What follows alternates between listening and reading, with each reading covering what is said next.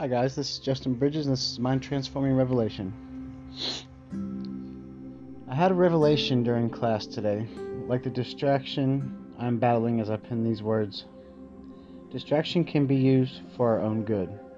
Distraction is an attack of the enemy to take a piece of the revelation the Father intended.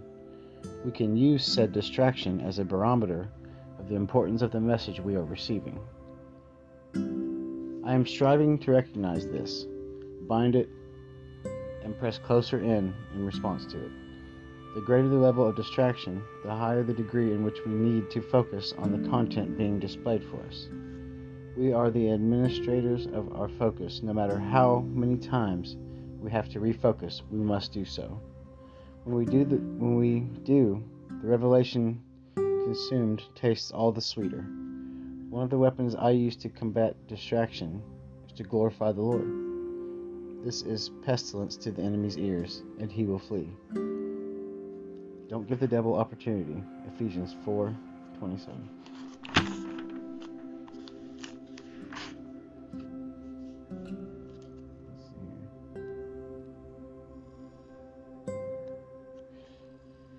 Believe. To believe equals to consider to be true or honest. Whatever is said in the word is truth. Jesus said he is the truth, the light, and the way. Following God is not about legalism. We understand how much God loves us and the sacrifice he made for us out of love. This leads us to want to please him, like a child yearns to please their parents.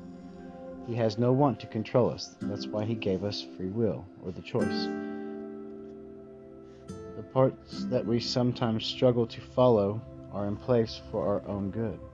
We think some things make us happy, but they are short lived and separate us from the connection with the Father. Our Father that forgives and forgets, our Father who doesn't hold anything against us, who loves us no matter what, and wants us to grow through our mistakes, teaching, not condemning. Um, let's see. Mind you, these are just church notes. Okay, uh, the Lord told me in church today, clear as day, you are strong in me and you have great power. I was feeling powerless just this morning. And he chose today, of all days, to tell me this. When I heard this, I was overwhelmed with emotion, which tells me, without a doubt, it was God. His strong presence brings tears to my eyes every time partnered with a feeling of immense joy. The kingdom of God is always opposite of the world. Joy brings tears, submitting brings power, and humility brings glory.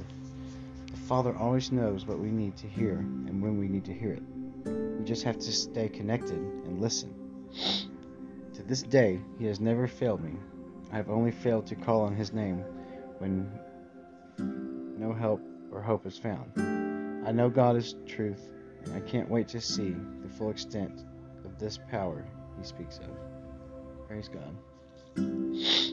Oh, I try not to concern myself with being fruitful. I just focus on loving the Lord. If you are free, you will minister freedom. The person might not grab it right away, but just keep ministering freedom. The mercy of God is what the enemy can't stop. We are all worthy of judgment, yet we are given keys to the kingdom. How can the enemy compete with that? Grace overwhelms sin every time if we resist the enemy.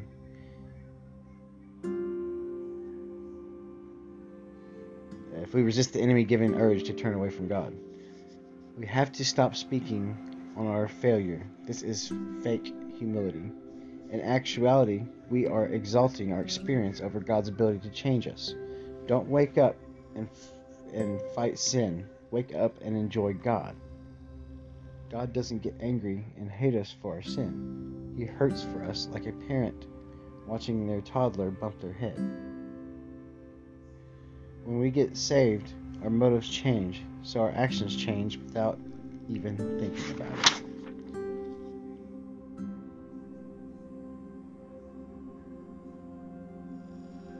Well, thanks for listening, guys. This has been Mind Transforming Revelation. Be blessed.